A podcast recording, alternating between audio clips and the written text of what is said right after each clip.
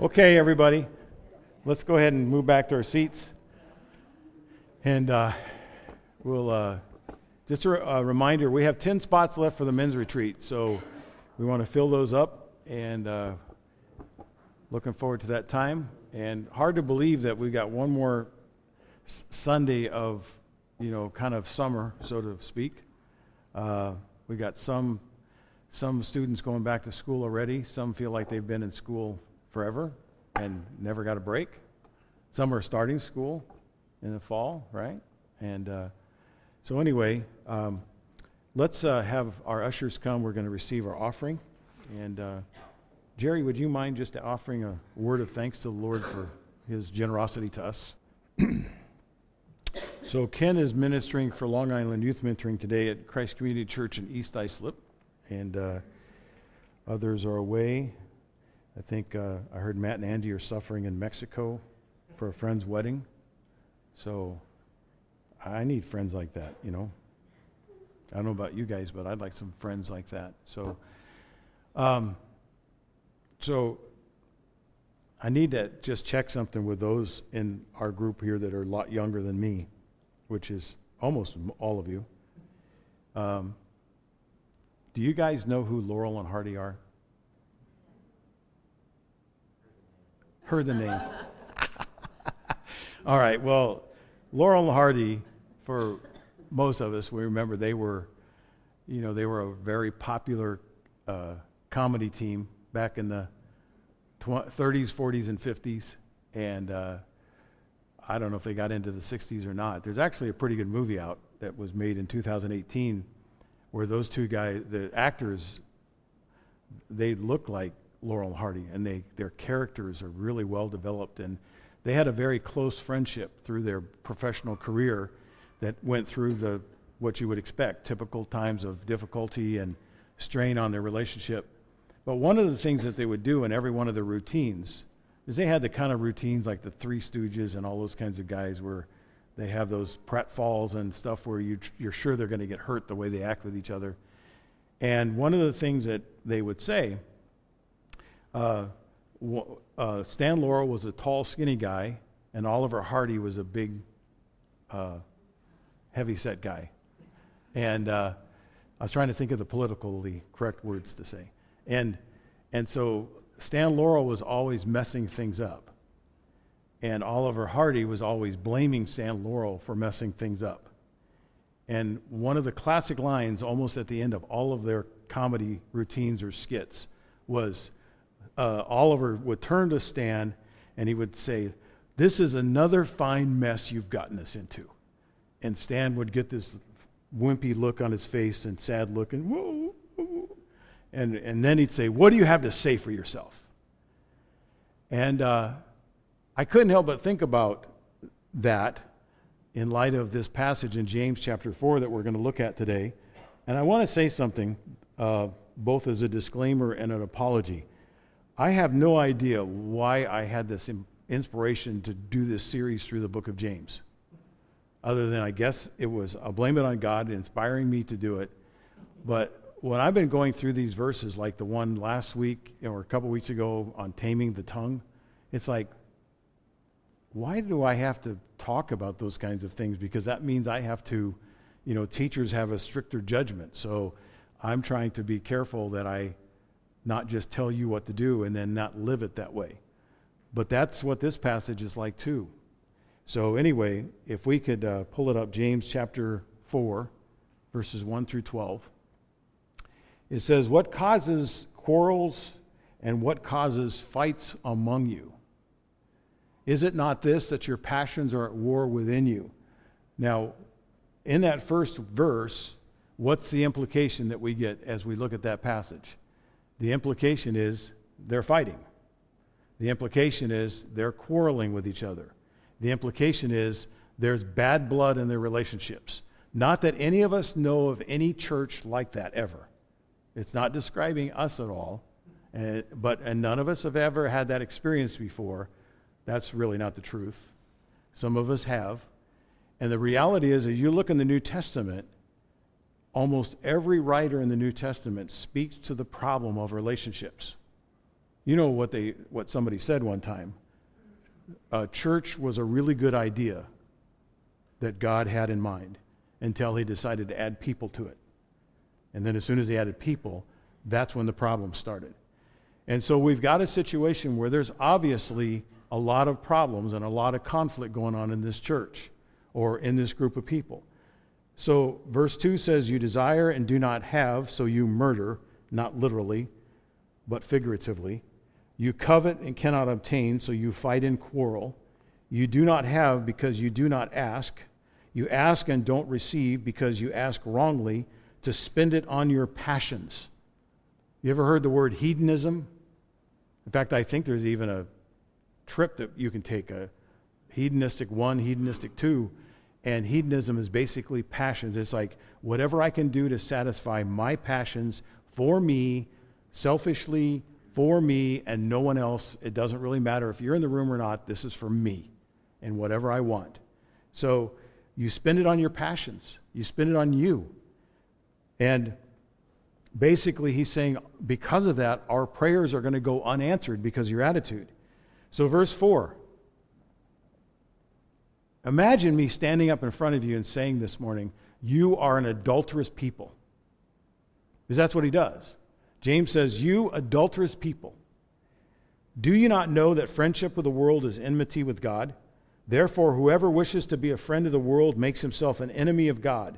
Or do you suppose it is, it is no purpose that the Scripture says, he yearns jealously over the Spirit that he has made to dwell in us.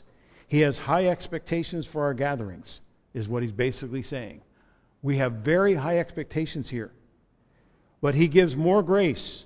And therefore he says, God opposes the proud but gives grace to the humble. Submit yourselves therefore to God, resist the devil, and he will flee from you. Draw near to God, and he will draw near to you. Cleanse your hands, you sinners, and purify your hearts, you double-minded. Be wretched and mourn and weep. Let your laughter be turned to mourning and your joy to gloom. Humble yourselves before the Lord, and he will exalt you. In the name of Jesus, amen. All right, go home. I mean... He's just ripping on them, adulterous people, filled with passion. Then he says in verse eight, draw near to God, and he will draw near to you. Verse eleven, do not speak evil against one another, brothers. Do not speak evil against one another, brothers and sisters. The one who speaks against a brother or sister or judges his brother or sister speaks evil against the law and judges the law. But if you judge the law, you are not a doer of the law, but a judge. There is only one lawgiver and judge, he who is able to save and to destroy. But who are you to judge your neighbor? Who are you to judge your neighbor? So the issue is that all of us, at one time or another, have probably put ourselves into a place of judgment. And all of us have been guilty of doing what verse eleven says not to do, which is do not speak evil of a brother or sister. All of us have had something that we have had to say that represents a complaint or some kind of grumbling comment about another person. And so James is dealing with a situation that he talked about in chapter three, which is false wisdom. False wisdom that is sensual, that's devilish, that looks to, to to do what the devil does, which is to rob, steal, and destroy. And he's saying, as he begins chapter four, here's proof of it. You guys are fighting like cats and dogs because of the problems in your relationships with each other. So the point of this passage is this. If you're going to get together and fight, what's the point of getting together? Which begs the question, what is the point of getting together?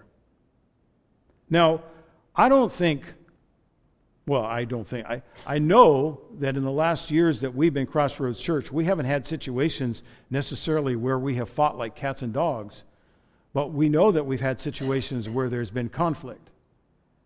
And we've, we know there's been situations where we've worked at trying to get through the conflict and through the difficulties and all the stuff that's happened. But when we are getting together, we need to remember why we are getting together. We're not just getting together to work through conflict. We're getting together for a much higher purpose than that. And the word adulterous when James says you are an adulterous people, gives us a clue about why we're getting together. Because adultery implies that a groom, a, a, gro- a husband or a wife have their attention on someone else other than their husband or wife. And so if they have their attention on someone else, and James is saying you're an adulterous people, what is he implying about their attention? Where's their focus? Their focus is on something else other than God. Their focus is on something else other than hosting the presence of God or the presence of the Holy Spirit in the middle of their situation. So the word adulterous gives us a clue, because our gathering is about honoring Jesus. Jesus, who is described in the, in the Scriptures in the New Testament as the bridegroom of the church. So if he's the bridegroom, who's the bride? We are. His church. We are the bride. That's the picture. That's been the picture that goes through all of Scripture. That God represents the bridegroom and his people represent the bride. Jesus comes along as the bridegroom, and he's seeking for a church that's without spot or wrinkle, is what Paul describes in Ephesians chapter five. Dietrich Bonhoeffer, famous German pastor who was killed by the Nazis, said in his book Life Together that we meet one another as bringers of the gospel. There's really no other point to getting together the way we do. Oh, sure, some churches are specializing in the individual experience, but the natural trajectory of that is simply staying at home. The acoustics are sometimes better, and you don't have to put on clothes. No, we don't gather to enjoy our individuality in the same room. We meet each other as bringers of the gospel. We don't come with blinders on and try to pretend like, oh, good, I don't have to know who's here.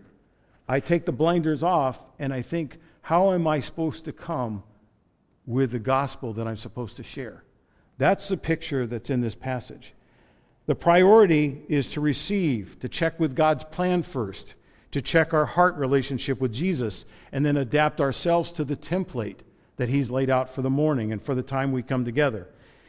Let me make this statement that I think is really the biggest point of all. God is infinitely more interested in our relationship to Christ, the shape of our relationships, and the gospel message that's coming from us than he is in our own personal comfort. He's way more interested in his plan and his purpose through you and me than our own personal comfort.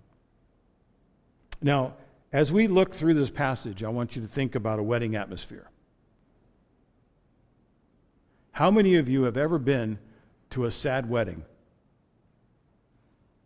Anybody been to a sad funeral? You know, I've done lots of weddings and funerals.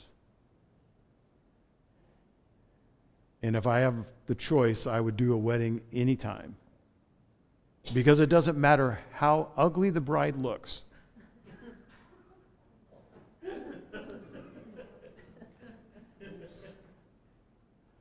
Everybody there knows that she's the most beautiful person in the room. It doesn't matter what kind of doofus the bro- the groom is. Is that a word? It doesn't matter how clumsy he seems. There's nothing like a wedding when the bride's walking down the aisle and you see that bride make contact with the bridegroom's eyes. And at that moment, there's nobody else in the room. You all know what I'm talking about? I did a wedding.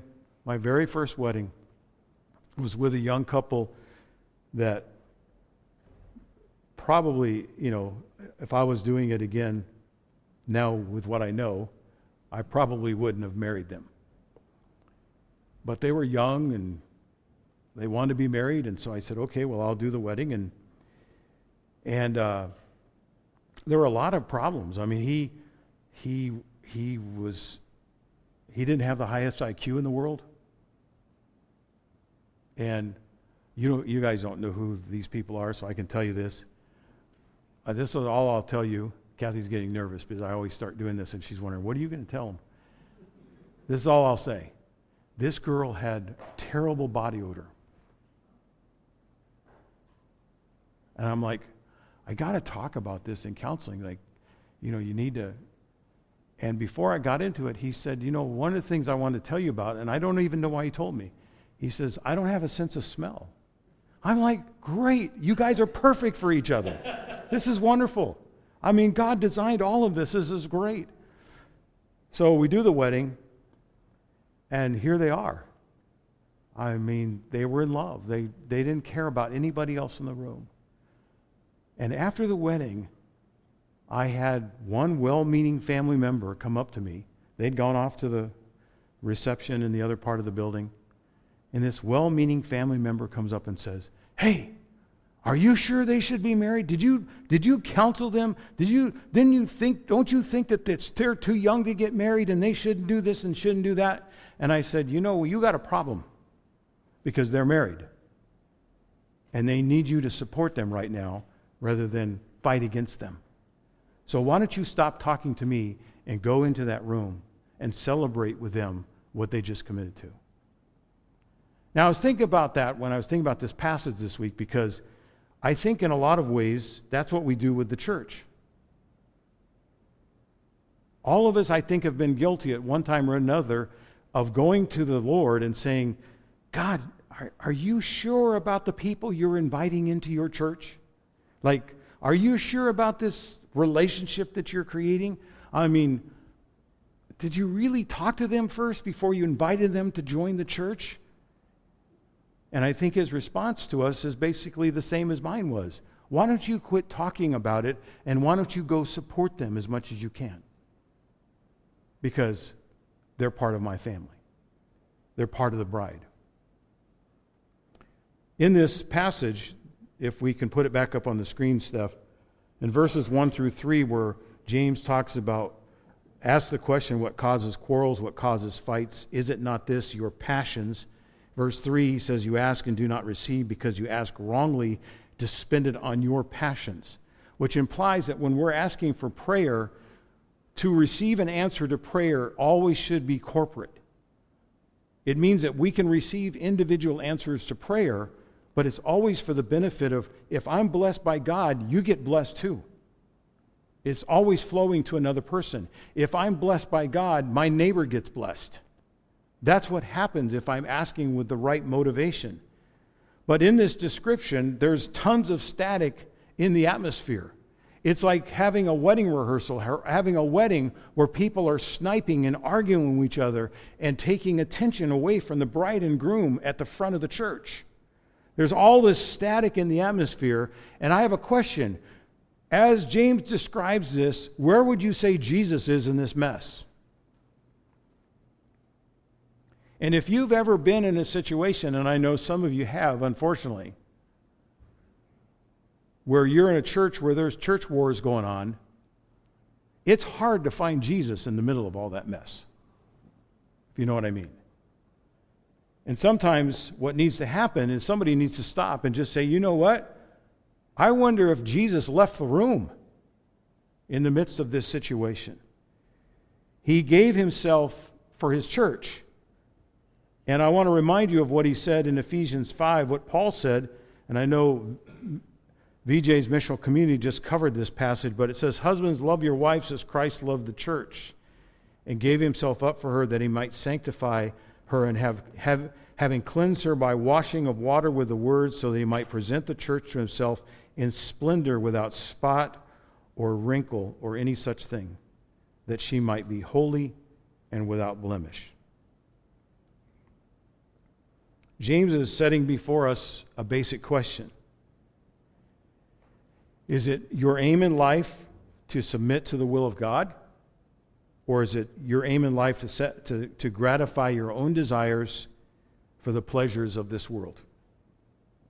And his warning is, his warning is that if, if the pleasure is the policy of your life, then the result will be strife, hatred, and division for each other. We have to lay down our self-interest for the sake of one another for this to work.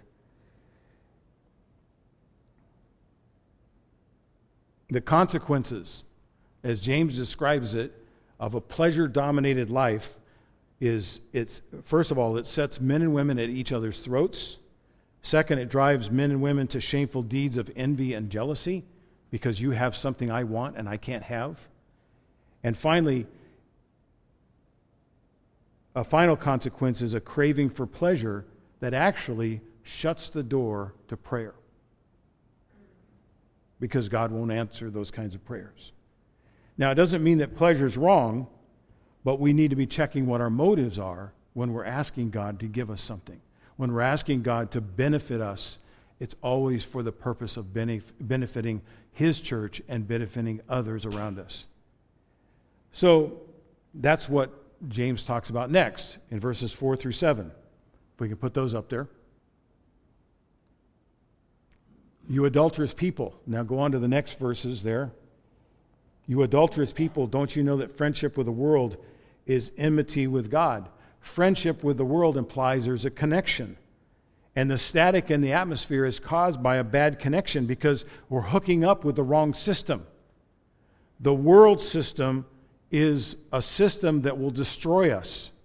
Heaven's system is the system that will bring us life. And this is a contrast between the world system and heaven's system, or heaven's government. The world system is dog eat dog. What's in it for me? Me first, hung up on selfish motives. Everything is about my benefit. The system under the control and the authority of heaven is different, though, because it's turned upside down. It's a system that allows the model of Jesus. And do you remember what the model of Jesus is? It's described in Philippians two. What did he think about his equality with God when he was sitting in heavenly places with God before he came to earth? Do you remember what it says?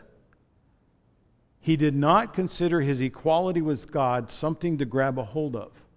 But it says he emptied himself and he became like a man so that he could bring connection to the Father. Our purpose is always about helping people find connection to the Father.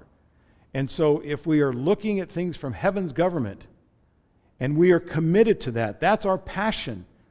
And we're not following other things that become idolatry and cause us to commit spiritual adultery, the result will be the benefit of seeing the difference between adulterous people who are selfish and seek to satisfy and satiate selfish motives and a covenantal people who are other-minded and always trying to find ways to serve each other and to serve others in, in their relationships.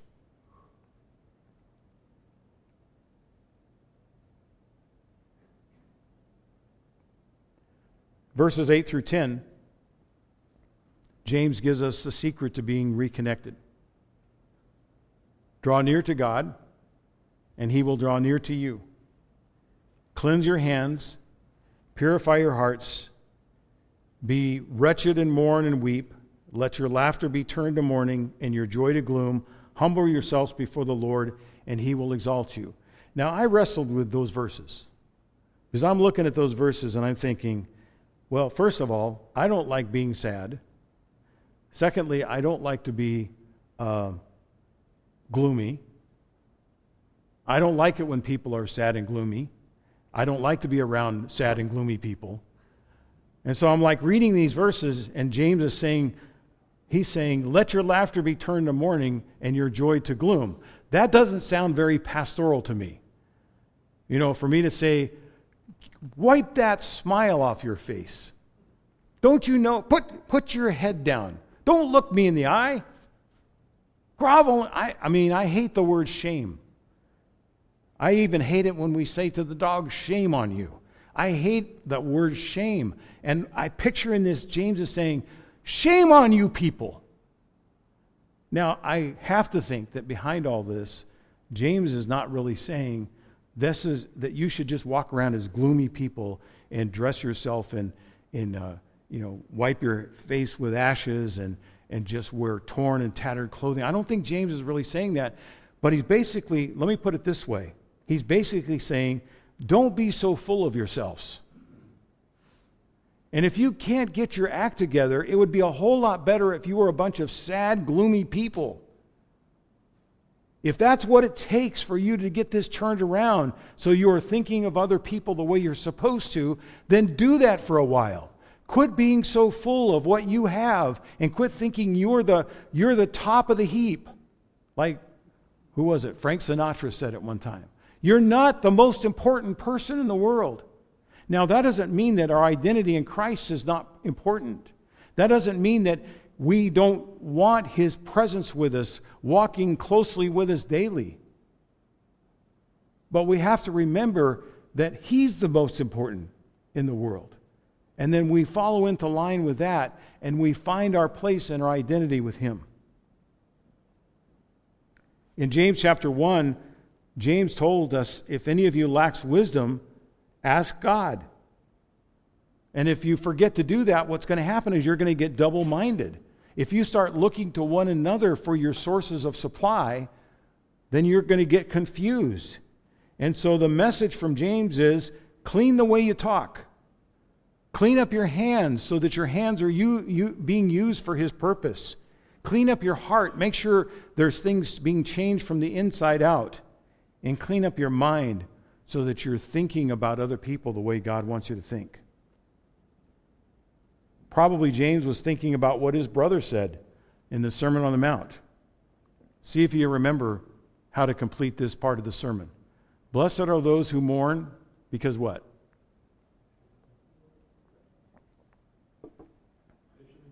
Yeah, blessed are those who are mourned, for they will be comforted. So the message in these verses is depressing, but the thing is, if they're static in the atmosphere like James describes, it should cause us tremendous grief.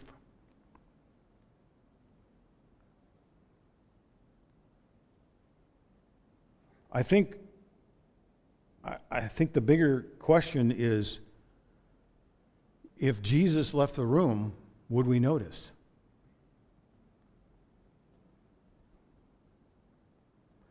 And I think the other question is, if Jesus left the room, would you be the first one to bring it to everybody's attention?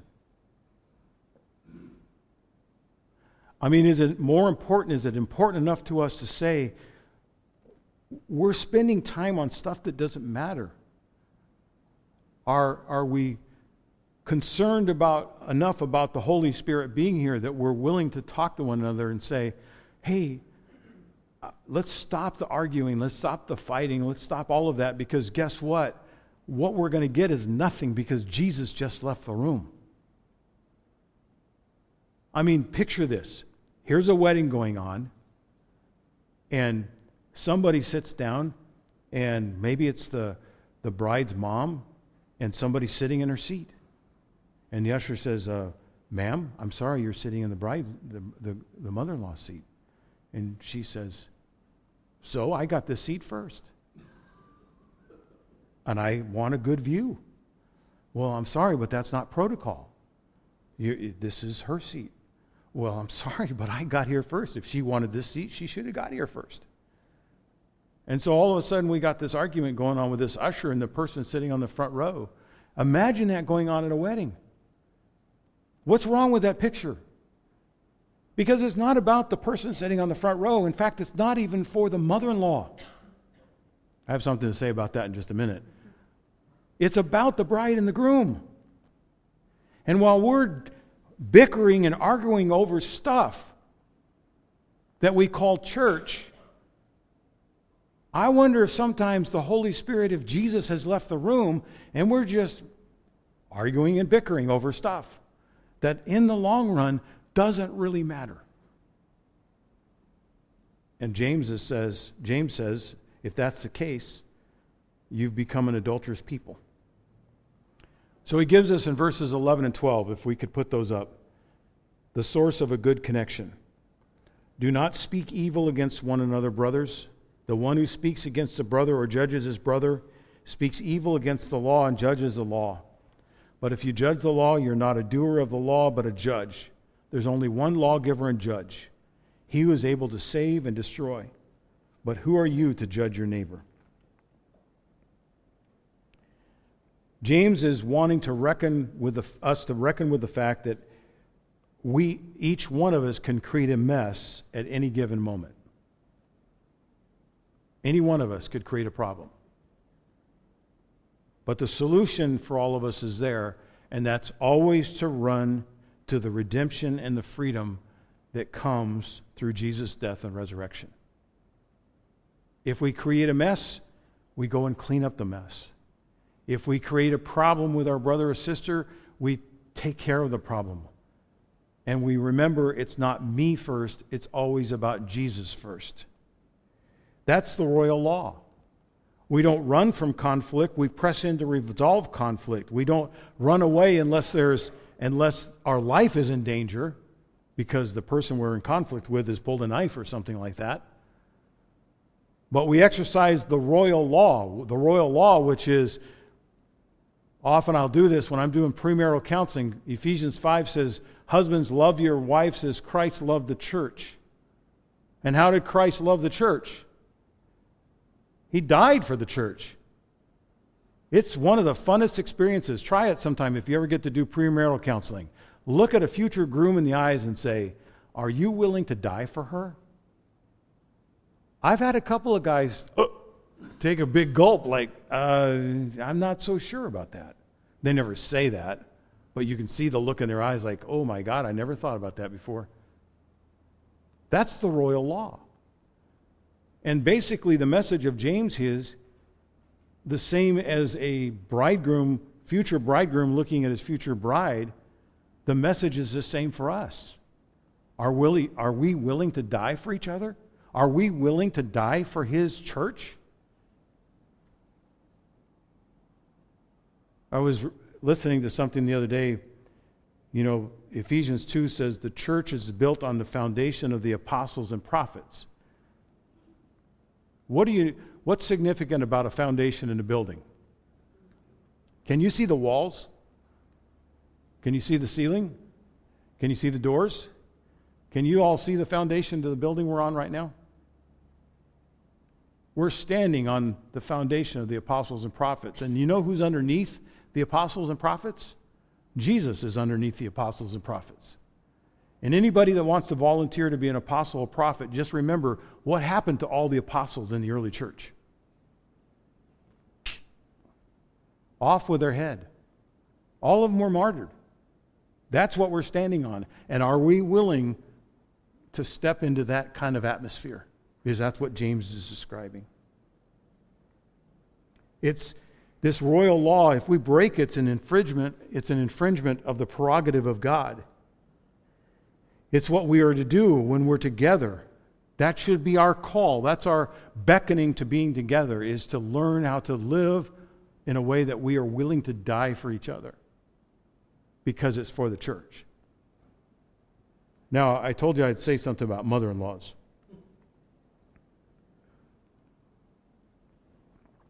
I've only had this happen once, but every time when I do premarital counseling, when I get ready, when we get ready to talk about doing the wedding, I say to the bride, now listen, the future bride, I say, this is the deal.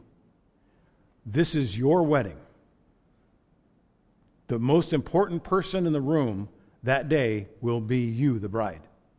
The second most important person will be the bridegroom. The third most important is me, because I got to sign the license. No, I'm just kidding. I don't say that. The most important person is the bride. And so we go to the wedding rehearsal. And you know what happens to brides when they go to the wedding rehearsal? They have a momentary lapse of intelligence. Because they're nervous, they're scared, they're frustrated. Most brides, the most organized persons in the world, I've seen them go to wedding rehearsals and just be, become a puddling mess in terms of making decisions. But I tell them, listen, when we come to the wedding rehearsal, if there's confusion about who should stand here or how fast everybody should go or what time the song should start or whatever, I'm going to turn to one person and I'm going to ask you a question. And I turn to the bride and I say, what do you want?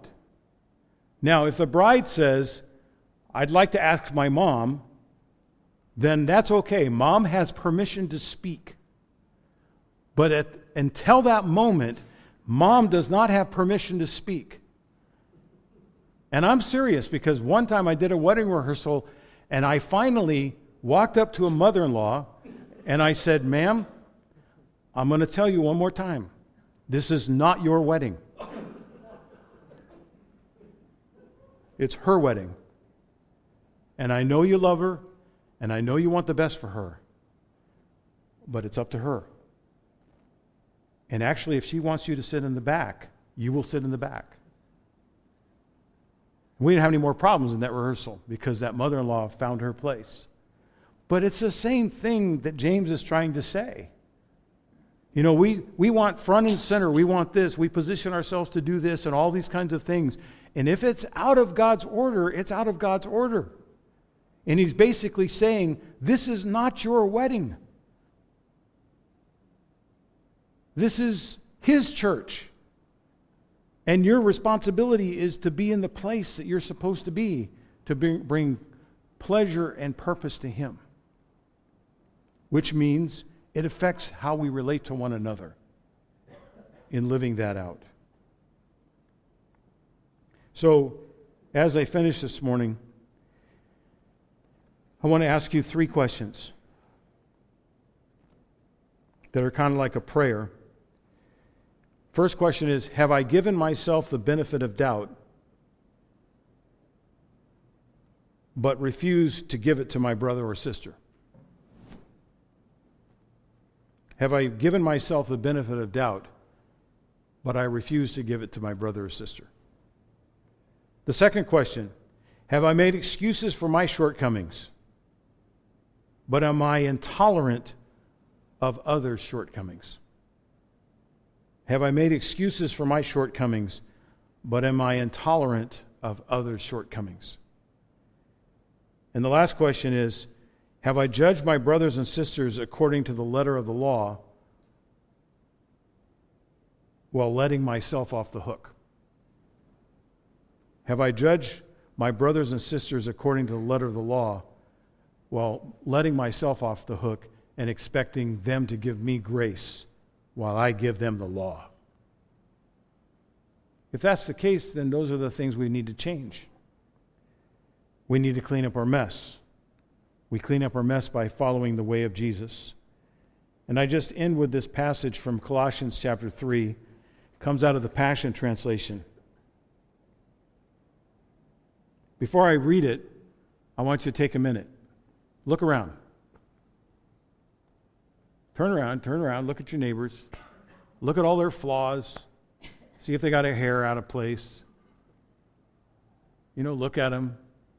All their warts and wrinkles. Maybe you're looking at one person going, "Oh, yeah, they're here today. Shoot." And then you're looking around and realizing certain ones aren't here and you're going, "Yes, they're not here today." So with that in mind, listen to these words. Tolerate the weaknesses of those in the family of faith, forgiving one another in the same way you have been graciously forgiven by Jesus Christ. If you find fault with someone, release that, this same gift of forgiveness to them. For love, the royal love, the royal law of love is supreme, and it must flow through each of us as virtuous. Love becomes the mark of true maturity. I want to encourage us to imagine a place where our passion is to lay down all of our own personal agendas except for drawing near to God. Drawing as near to God as we can and making hosting His presence the greatest priority of our life.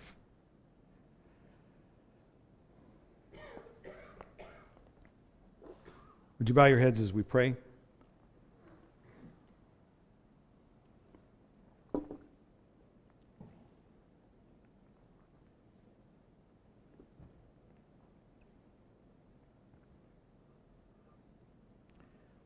Lord, all of us need to remember how much grace has been poured out on us.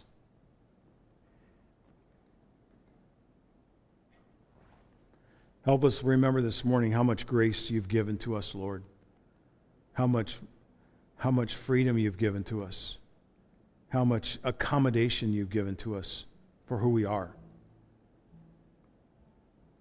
Thank you for calling us your sons and daughters and letting us identify with you as Father. And as we relate to one another, as we relate to people we work with, we relate to our neighbors, we relate to family members, help us to exercise the royal law and to love each other with that same kind of grace and that same kind of freedom. We ask, Lord, that you would fill us once again with wonder. Wonder of what you've done in pouring out your life for us. Wonder of what you've done in giving us the power of the resurrection to live the life that we live. And help us to walk in the Spirit of Christ as we carry your Spirit to other people's lives. We ask in Jesus' name. Amen. Can we stand together? The last words of that song we just sang say, I will adore you. And I think it's appropriate for us to receive these words as you leave. Just put your hands out in front of you. These are words that Jesus spoke in John fifteen, and I'm sure James had them in mind when he wrote what he did to the churches that he was writing to. Jesus said, you show that you are my intimate friends when you obey everything that I command you. I never called you servants because a master doesn't confide in his servants, and servants don't always understand what the master is doing. But I call you my most intimate friends, for I reveal to you everything that I've heard from my Father. You didn't choose me, but I've chosen and commissioned you to go into the world to bear fruit. And your fruit will last, because whatever you ask of my Father for my sake, he will give it to you. So this is my parting command. Love one another deeply. Love one another deeply. Go in his love and his grace and his peace. Amen.